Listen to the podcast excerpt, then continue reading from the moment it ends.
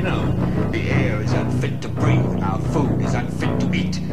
We sit watching our TVs while some local newscaster tells us that today we had 15 homicides and 63 violent crimes, as if that's the way it's supposed to be. We know things are bad, worse than bad. They're crazy. It's like everything everywhere is going crazy, so we don't go out anymore. We sit in the house, and slowly the world we're living in is getting smaller, and all we say is, please, at least leave us alone in our living room. Let me have my toaster and my TV and my steel-belted radios, and I won't say anything. Just leave us alone. Well, I'm not good at leave you alone.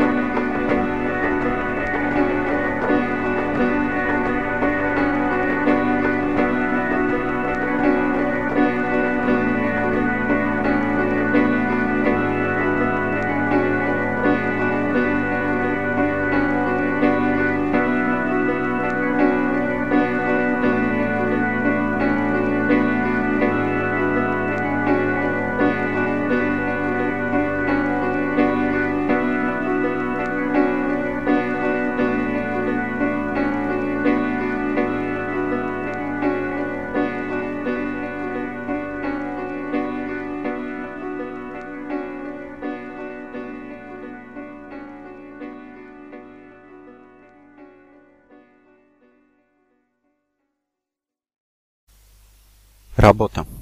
В любой момент мы все могли бы прекратить платить арендную плату и налоги, остановить выплаты по ипотеке и забыть о счетах за коммунальные услуги. Они не смогут ничего с этим поделать, если мы все одновременно так поступим. В любой момент времени мы все могли бы перестать ходить в школу или на работу. Мы могли бы пойти к ним в офисы или особняки отказаться уходить и подчиняться их приказам. Мы бы превратили эти здания в социальные центры.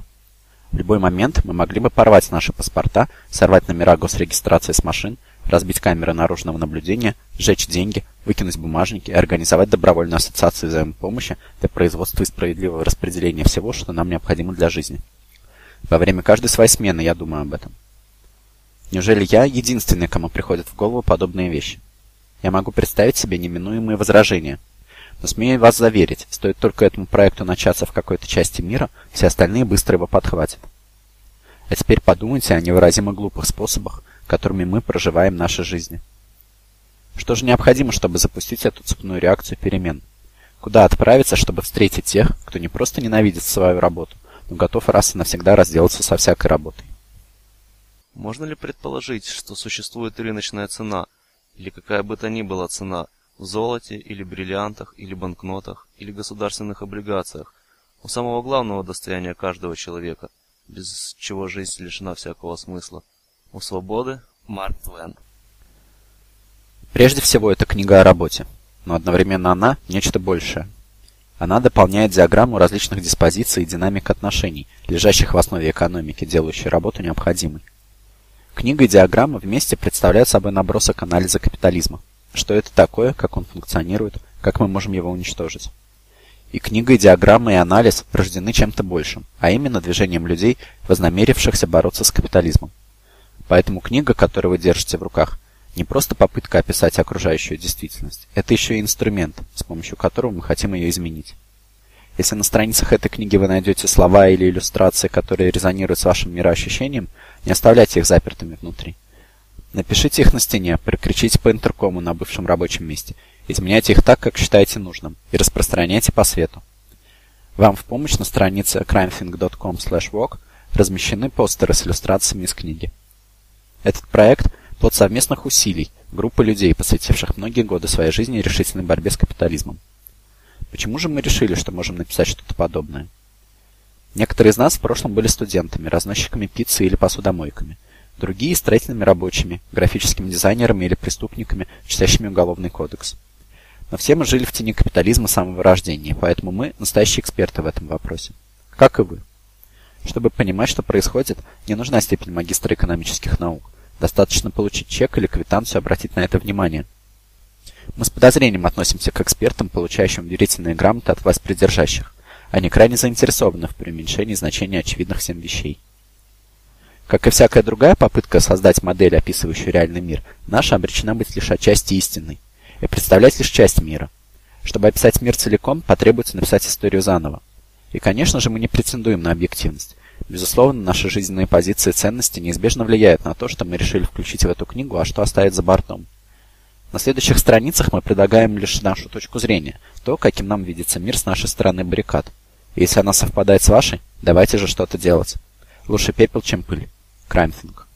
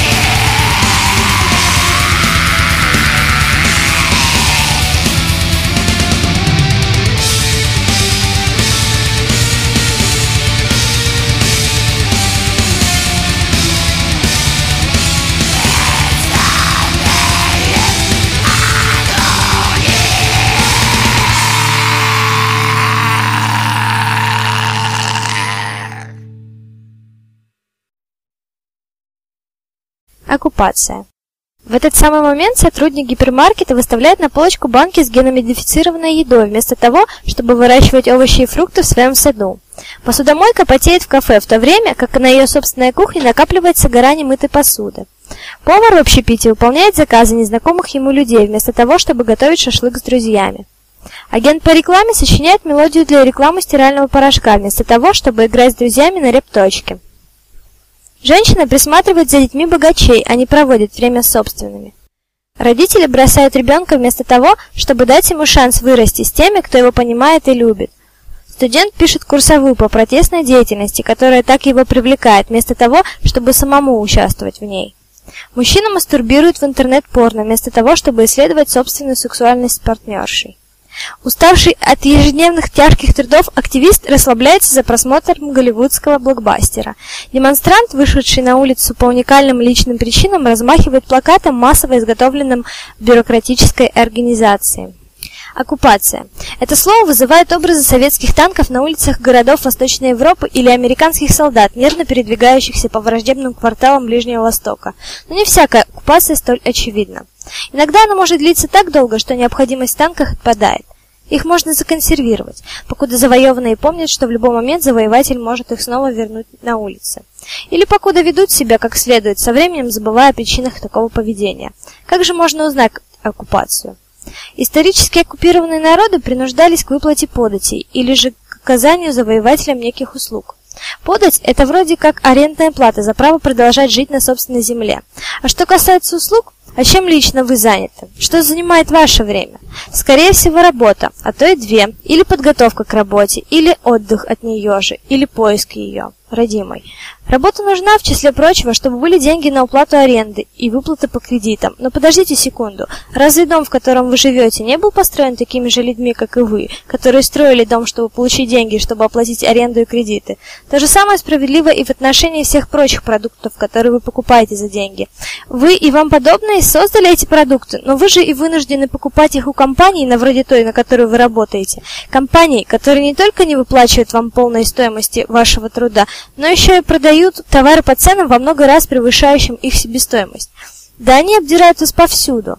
В нашей жизни оккупированная территория. Кто на самом деле контролирует ресурсы в вашем сообществе? Кто определяет внешний вид вашего района и прилегающих территорий? Кто составляет расписание на каждый день и каждый месяц вашей жизни? Даже если вы фрилансер, действительно ли именно вы решаете, каким образом зарабатывать на жизнь? Помечтайте о каком-нибудь прекрасном моменте. Нет ли в мечтах подозрительного сходства с утопиями, которые рисует нам реклама? Не только наше время, но и наши амбиции, сексуальность, система ценностей, представление о том, что на самом деле значит быть человеком, все это оккупировано, вылеплено в соответствии с требованиями рынка.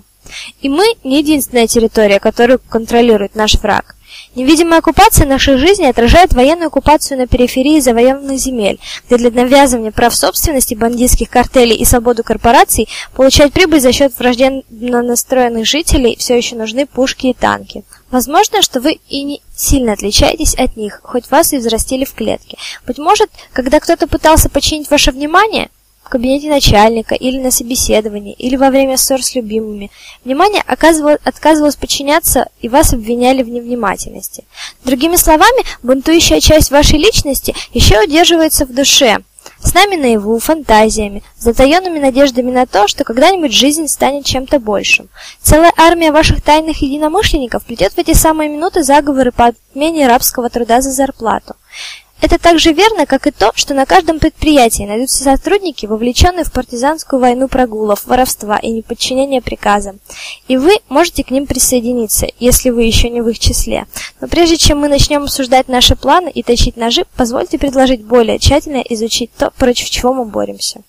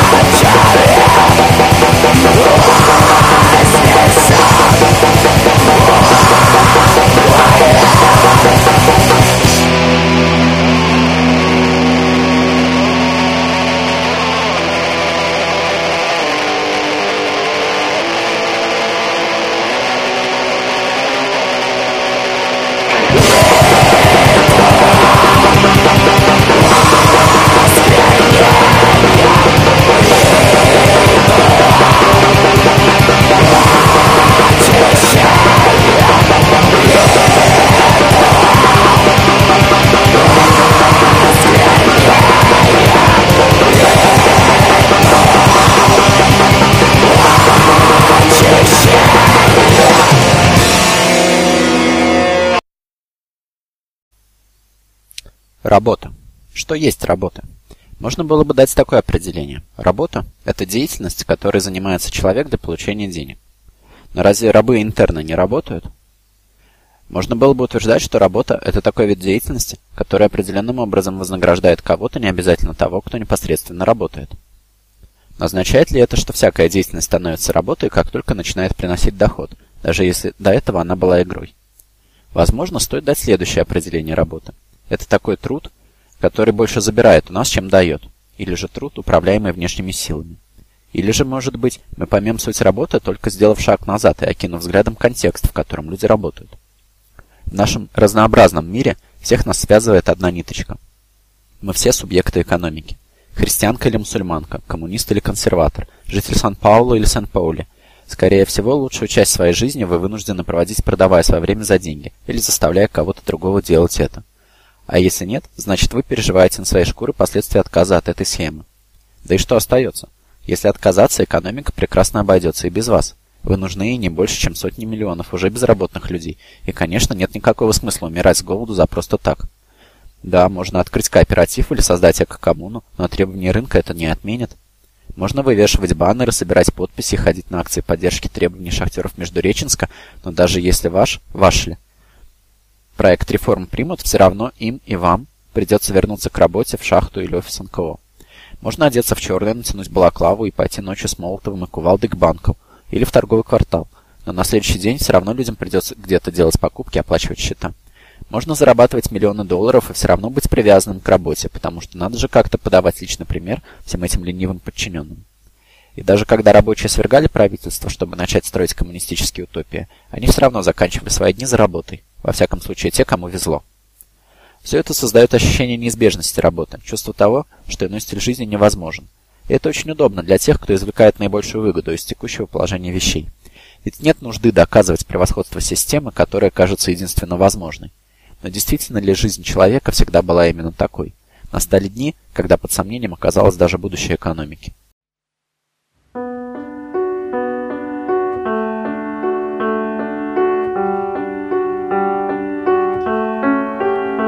Feels so good to move, feels so good to be alive. Feels so good to sleep, know when I wake I'll see your eyes. And every breath is beautiful, every move divine, every sound a precious one, a truth to kill the lies for you,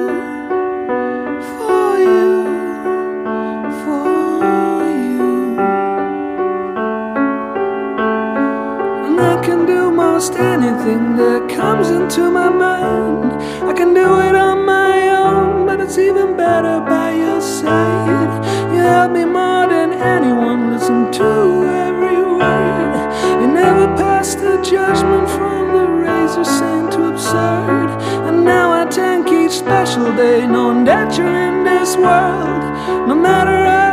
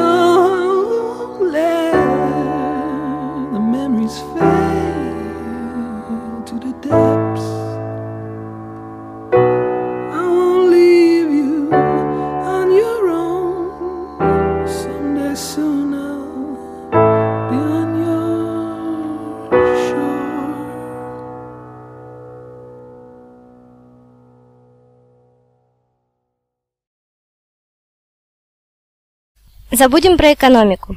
Поговорим о нас самих? Когда рушится экономика, политиканы и эксперты поднимают плач о судьбе простого рабочего человека. Они требуют введения чрезвычайных мер. Выдачи денег налогоплательщиков многомиллиардных судбанкам, которые и вызвали сам кризис, обворовывая тех самых простых работяг. Давайте разберемся, что на самом деле происходит. Нам говорят, что от запланированного функционирования экономики зависит наша жизнь, и что для сохранения экономики можно пожертвовать буквально всем. Но для большинства из нас именно деятельность в рамках экономической системы и есть постоянная жертва. Когда экономика рушится, горнодобывающая промышленность перестает взрывать горы. Компании по региональному развитию перестают вырубать леса под строительство новых офисов и многоэтажных домов. Заводы перестают сбрасывать загрязняющие вещества в водоемы. Проекты джентрификации замораживаются. Трудоголики переоценивают свои жизненные ценности. Тюрьмы освобождают часть заключенных. Полиция не может закупать новое оружие. Правительство не может себе позволить массовые аресты демонстрантов. Иногда даже судебные приставы отказываются лишать собственности должников или выселять людей из их домов. Конечно, многие миллионы людей лишаются жилья и вынуждены жить в голоде и холоде. Но проблема состоит в том, что в результате кризиса не стало меньше жилплощади или продовольствия. Они лишаются жизненно необходимых вещей не в результате кризиса, а потому, что система все еще функционирует. Ведь и в прошлом, задолго до кризиса, людей выселяли из домов, в то время как города и пригороды кишели недостроенной или завершенной, но не заселенной жилплощадью. История знает множество примеров, когда в стране, где на складах гнило продовольствие, начинался голод. И если во время экономической рецессии люди голодают, то вовсе не потому, что произошли какие-то перемены в наших способностях производить. Это просто-напросто очередной пример того, насколько иррациональным наше общество всегда было в распределении ресурсов. Когда шахтеры объявляют забастовку, можно увидеть те же самые элементы мозаики, что и при системном кризисе. Они будут жить впроголодь, но в то же время смогут развить недоступное ранее понимание власти над собственными жизнями по мере того, как они заново знакомятся друг с другом вовне рамок ежедневной трудовой повинности. И вдруг другие части общества замечают, что существуют какие-то шахтеры. Иногда образовываются новые коллективные проекты или открываются новые методы принятия решений. Случается, что рабочие захватывают рабочие места, чтобы использовать их для целей, выходящих за рамки логики прибыли и конкуренции. Все вышесказанное справедливо и в отношении студенческих оккупаций университетов и кампусов. Так что, возможно, настоящая проблема заключается в том, что кризисы и забастовки просто не доходят до логического завершения. Покуда экономика правит нашими жизнями, любой перебой в ее функционировании будет тяжелейшим образом сказываться и на всех нас. Но даже если бы никаких кризисов никогда не случалось, уж достаточно очевидно, что существующая система никогда не создаст тот мир, о котором мы все мечтаем. И независимо от того, готовы мы к переменам или нет, ход вещей невозможно остановить. Разве еще остались те, кто действительно верит, что мы все делаем правильно на этой планете? Нет. Перед лицом вымирания тысячи видов живых существ по причине загрязнения окружающей среды. Перед лицом вызванного промышленным производством таяния полярных льдов. Промышленный капитализм уже предложил нам два альтернативных варианта уничтожить все живое на планете. Экологическая катастрофа глобального потепления и ядерный апокалипсис. Разве это похоже на лозунги об устойчивом развитии? Если мы как вид серьезно настроены пережить это столетие, придется переосмыслить основополагающую мифологию современного стиля жизни.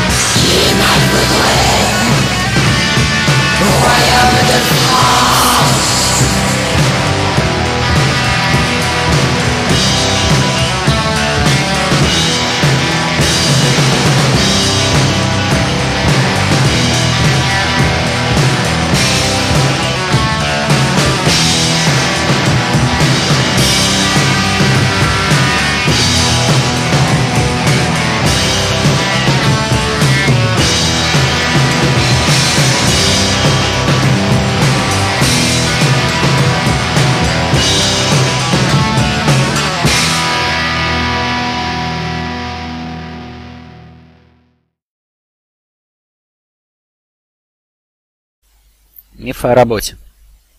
Что если бы никто не работал? Патагонные мастерские опустели бы, шахты затопило бы, а сборочные конвейеры с грохотом остановились бы. По крайней мере те, где производятся вещи, которые добровольно никто не захотел бы производить. Исчез бы институт маркетинга. Тем уродам, которые указывают другим, что делать, только потому, что обладают чинами и богатством, пришлось бы освоить более полезные для общества навыки. Исчезли бы нефтяные пятна в океане, а вместе с ними и автомобильные пробки. Бумажные деньги и анкеты о приеме на работу можно было бы использовать при разведении костров, ведь люди бы снова вернулись к обмену экономики дара. Из трещин в асфальте проросли бы трава и цветы, а со временем фруктовые деревья. И все мы умерли бы от голода. Но ведь на самом деле вовсе не бумажная работа и оценки производительности труда дают нам кров над головой и хлеб насущный, не так ли? Большая часть тех вещей, которые мы делаем, чтобы зарабатывать деньги, не имеет никакого отношения к выживанию. Более того, не имеет никакого отношения к тем вещам, которые действительно наделяют жизнь смыслом. Работа необходима. Это зависит от того, что понимать под словом «работа». Только подумайте о том, как много людей получают удовольствие от садоводства, рыбалки, резьбы по дереву, готовки и даже от программирования, когда это делается для самих себя. Что если такого рода деятельность могла бы удовлетворять все наши нужды? Много веков подряд люди утверждали, что технологический прогресс вот-вот освободит человечество от необходимости работать.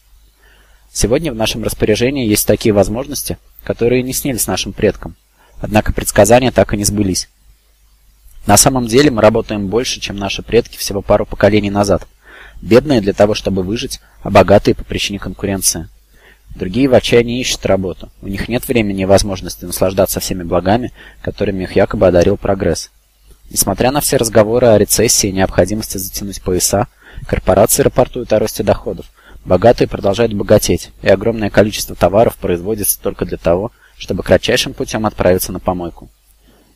Богатства с избытком хватает на всех, просто оно не используется, чтобы освободить человечество из кабалы. Что же это за система, которая одновременно производит все в избытке и препятствует нам наслаждаться этим изобилием? Защитники свободного рынка заявляют, что альтернативы нет. И покуда наше общество будет организовано так, как сейчас, альтернативы действительно нет.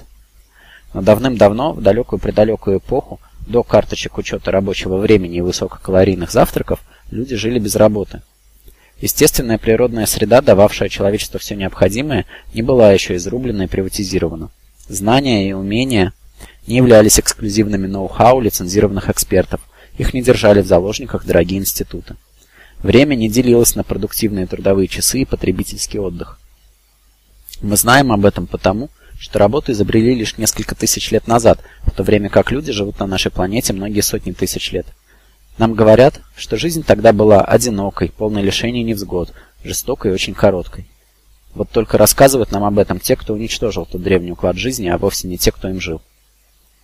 Конечно, это не значит, что мы должны вернуться к тому, что безвозвратно кануло в прошлое, или что мы могли бы так сделать. Мы лишь говорим о том, что нет никакой объективной причины для текущего положения вещей. Если бы наши далекие предки могли бы увидеть нас сегодня, наверняка их бы заинтересовали некоторые наши изобретения и расстроили другие – но в любом случае они бы с ужасом наблюдали за тем, как мы все это применяем. Мы создали этот мир собственным трудом. И очевидно, что без определенных препятствий мы могли бы построить мир куда более лучший. Это не значит отказ от всего, что мы узнали. Это значит отказ от всего, что, как мы поняли на практике, не работает. Работа продуктивна. С тем, что работа продуктивна, сложно поспорить. За пару тысячелетий труда рабочих поверхность планеты изменена до неузнаваемости. Но что именно производит работа?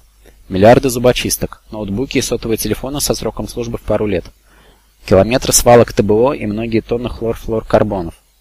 Заводы, которые закрывают и оставляют ржаветь, как только где-то в другой части планеты можно купить труд подешевле.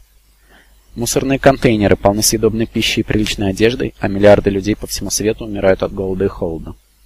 Медицинское обслуживание доступно только для богатых. Романы, философские течения и направления в живописи, на которые ни у кого из нас нет времени, потому что мы живем в обществе, подчиняющем желания соображениям прибыли, а нужды принципу прав собственности.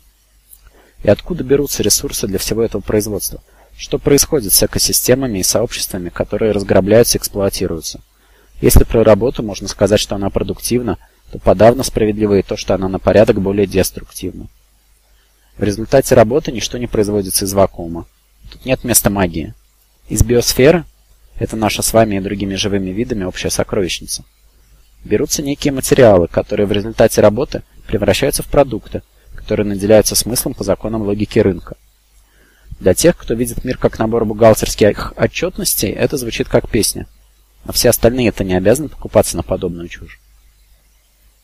Для капиталистов и социалистов всегда было аксиомой то, что труд рабочего производит нечто, обладающее стоимостью. Однако самим рабочим будет не лишним задуматься вот о чем. Что работа использует нечто, обладающее стоимостью. Именно по этой причине леса и полярные льды потребляются с той же интенсивностью, что и часы наших с вами жизней. По этой причине боли в наших телах после тяжелого трудового дня резонируют с более широкомасштабным разрушением окружающей среды. Но что же нам производить, если не эти товары? Дайте подумать. Как насчет счастья? Можем ли мы представить общество, основной целью ежедневной деятельности которого было бы получение максимального удовлетворения от собственной жизни, исследование ее тайн, а не бессмысленное накопление богатства и борьба с конкурентами? Конечно же, в подобном обществе сохранилось бы производство товаров, но они бы не производились ради борьбы за прибыль. Фестивали, пиры, философия, романтика, творчество, забота о детях, дружба, приключения. Можем ли мы на самом деле думать о подобных вещах, как о смысле нашей жизни, а не о способах занять себя в свободное от работы время?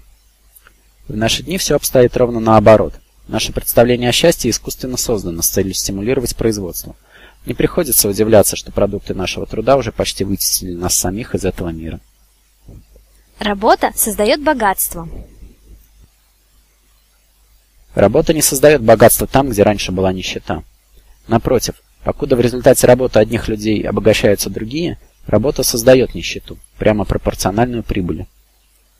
Нищета – это не объективное состояние, но отношение, сложившееся в результате несправедливого распределения ресурсов. В сообществах, где люди привыкли делиться друг с другом, всем, нет нищеты.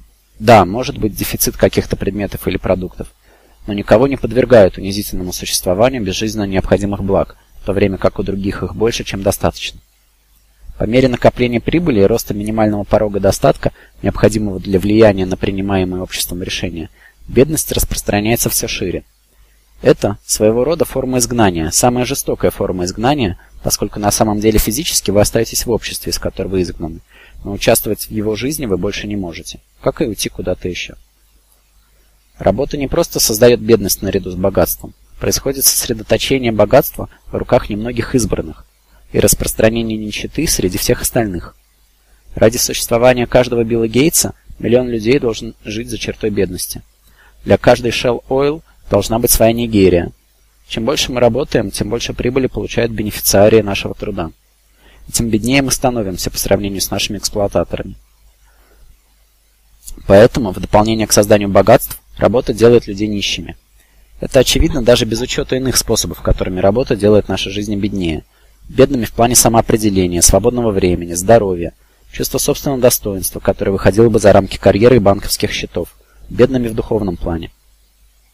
Нужно работать, чтобы хватало на жизнь.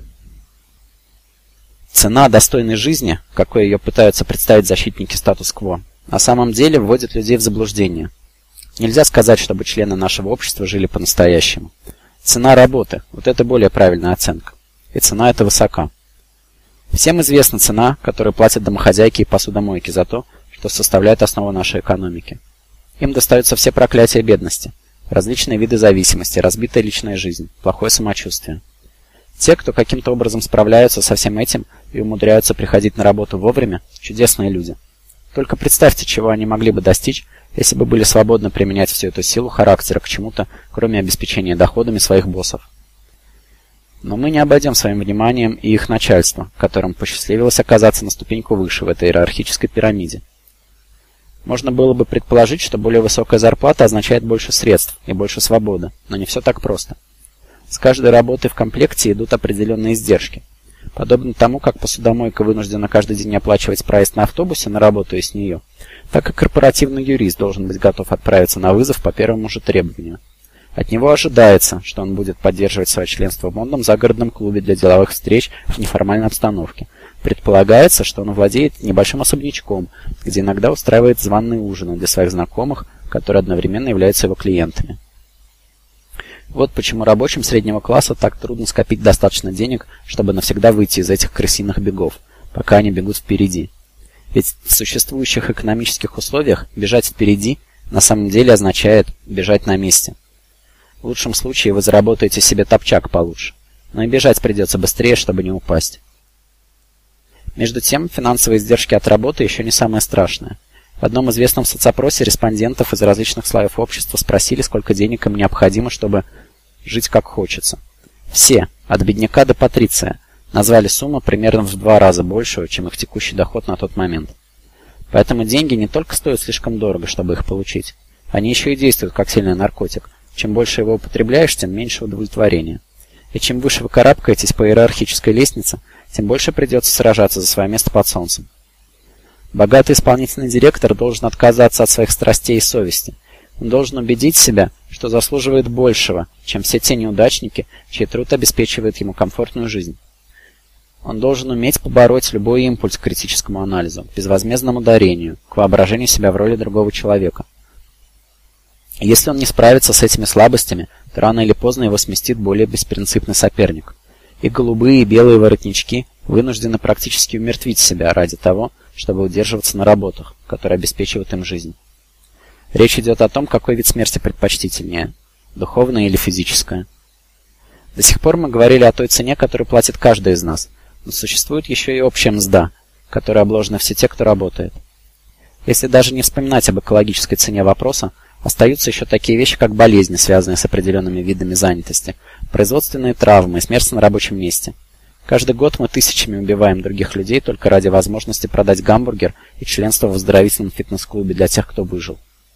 В докладе Департамента труда США говорится о том, что за 2001 год от несчастных случаев на производстве погибло в два раза больше людей, чем от атак 11 сентября. При этом отчет не учитывает болезни, полученные в результате работы. И помимо всего прочего, самая высокая цена, которую мы платим, это то, что мы так никогда и не узнаем, каково же это – управлять собственными жизнями. Узнать ответ или хотя бы задать вопрос. Что бы мы делали со всем тем временем, которое есть у нас в жизни, если бы мы могли им распоряжаться? Мы никогда не узнаем, сколь многого мы лишаемся в мире, где люди слишком заняты, слишком бедны или слишком унижены, чтобы хотя бы начать задавать вопросы.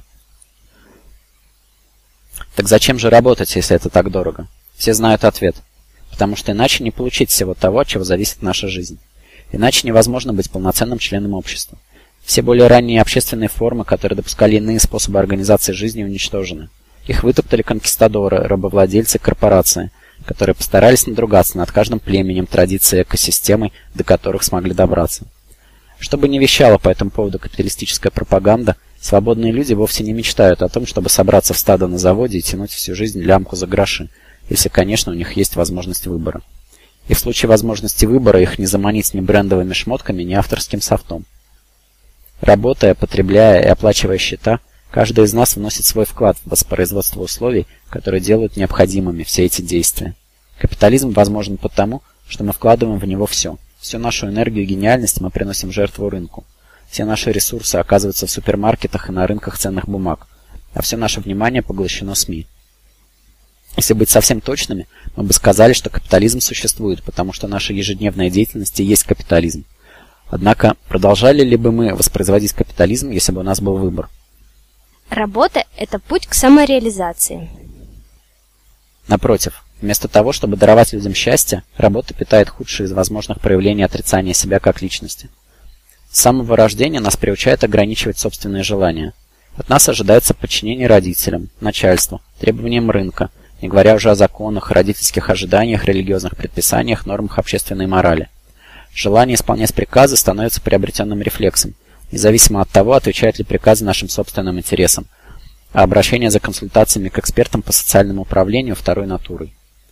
Вынужденные не столько творить, сколько продавать свое время, мы оцениваем свои жизни в соответствии с тем, за сколько мы можем их продать, а не потому, насколько они ценны для нас самих. Подобно рабам-фрилансерам, продающим себя в почасовой проституции, мы мыслим о каждом из нас, как о человеке, имеющем свою цену. Цена определяет ценность личности. В этом смысле мы становимся товарами потребления, ничем не отличаясь от зубной пасты и туалетной бумаги. То, что когда-то было человеком, теперь сотрудник, как то, что когда-то было свинушкой, теперь стало свиной отбивной. Наши жизни исчезают, как и деньги, за которые мы их продаем. Зачастую мы настолько привыкаем к необходимости отдавать что-то, что нам лично дорого, что жертвенность становится единственным способом выразить наши чувства по отношению к кому-то или чему-то.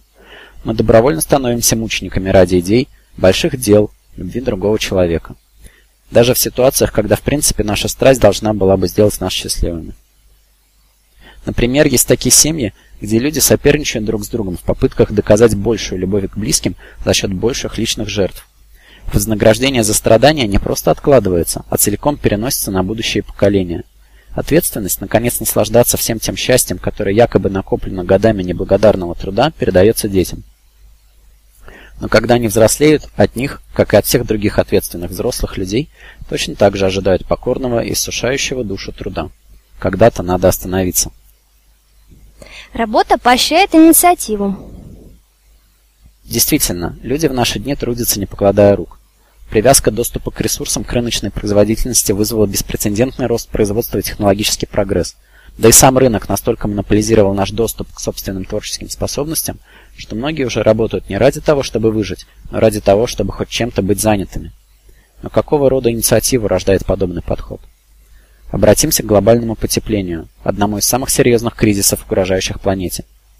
Спустя десятилетия отрицания очевидного, политики и бизнесмены наконец перешли от слов к делу.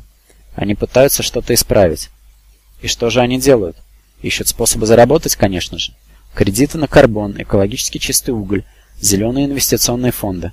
Кто из вас на самом деле верит, что это самые эффективные способы борьбы с парниковым эффектом? Очень иронично, что катастрофа, вызванная капиталистическим потреблением, используется как повод для еще большего потребления. В то же время ситуация наглядно демонстрирует, какого рода инициативы поощряет в людях работа.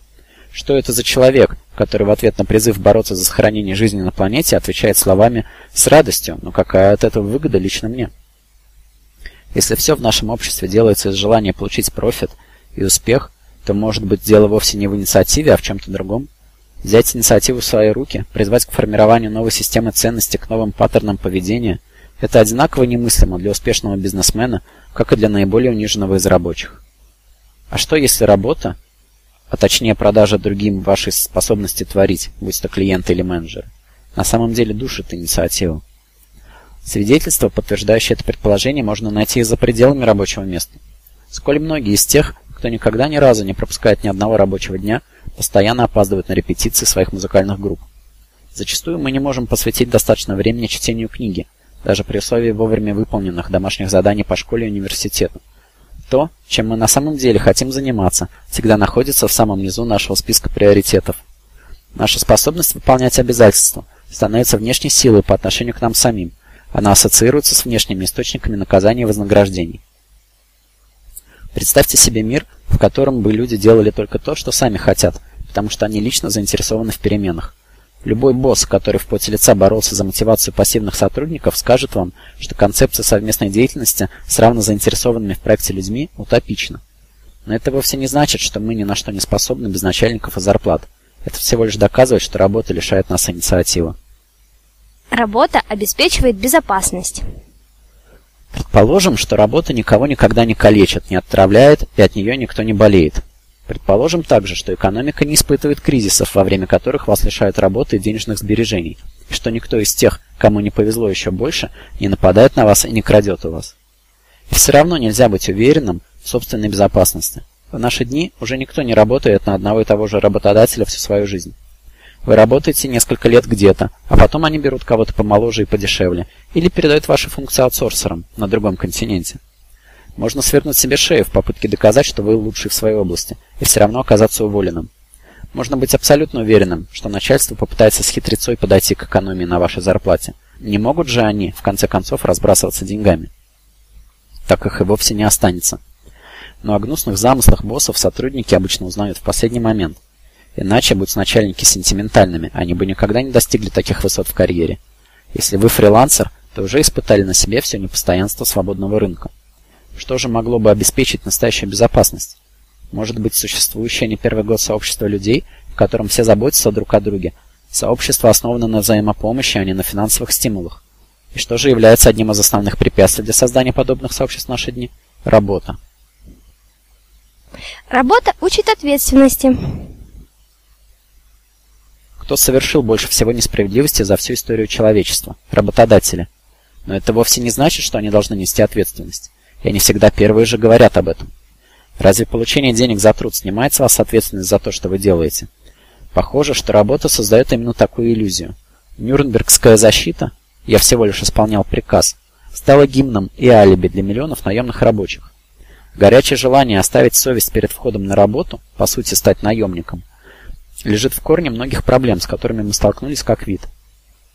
Конечно, люди без приказов совершали ужасные вещи, но не в таком количестве. Вы можете убедить в чем-то человека, который действует из личных побуждений, поскольку он понимает, что свободен в своих решениях. С другой стороны, наемные рабочие могут творить невообразимо тупые и разрушительные вещи и в то же время оставаться в полном неведении о последствиях. Естественно, настоящая проблема – это не то, что работодатель отказывается брать на себя ответственность за свои поступки, а экономическая система, которая делает ответственность слишком дорогой роскошью. Рабочие сбрасывают токсичные отходы в реки и океаны. Рабочие осуществляют массовый забой скота и проводят эксперименты над животными. Рабочие выбрасывают тысячи тонн съедобной пищи. Рабочие уничтожают озоновый слой. Рабочие следят за тобой с помощью камер наружного наблюдения. Рабочие лишают тебя личных вещей за неуплату штрафов. Рабочие сажают тебя в тюрьму за неуплату налогов. Рабочие унижают тебя за невыполненную домашнюю работу или опоздание на работу. Рабочие передают информацию о твоей личной жизни в базы данных по кредитным историям и досье МВД. Рабочие выписывают тебе штрафы за превышение скорости и эвакуируют твою машину. Рабочие руководят ЕГЭ спецшколами для детей с девиантным поведением и психиатрическими лечебницами. Солдаты, которые загоняли людей в газовые камеры, получали зарплату. Как и солдаты, оккупировавшие Чечню, Ингушетию, Ирак и Афганистан. Как и шахиды, которые их взрывают вместе с собой. Они работают на Бога, надеясь на выплату зарплаты в раю. Довольно. Вы тоже должны платить, даже если ценой будут жизни других. Иначе вы поступите безответственно, самоубийственно, согрешите перед Господом нашим, предадите родителей, плюнете в лицо всем тем бедным ублюдкам, у которых нет выбора, нарушите условия своего испытательного срока, не говоря уже о том, что испортите себе кредитную историю на всю жизнь. А теперь марш на работу. Давайте кое-что проясним. Критика работы не означает отказ от какого-либо труда, творческих усилий, амбиций или преданности какому-то делу. Также это не значит, что мы требуем, чтобы все стало веселым или легким. Например, борьба с силами, которые заставляют нас работать, очень тяжкий труд. Лень – это не альтернатива работе, хотя, возможно, это ее побочный продукт. Все просто. Мы все заслуживаем применять свой творческий потенциал так, как считаем нужным. Мы заслуживаем того, чтобы быть хозяевами своих судеб. Заставлять людей продавать эти фундаментальные аспекты личности за деньги унизительно и трагично. Мы не обязаны так жить.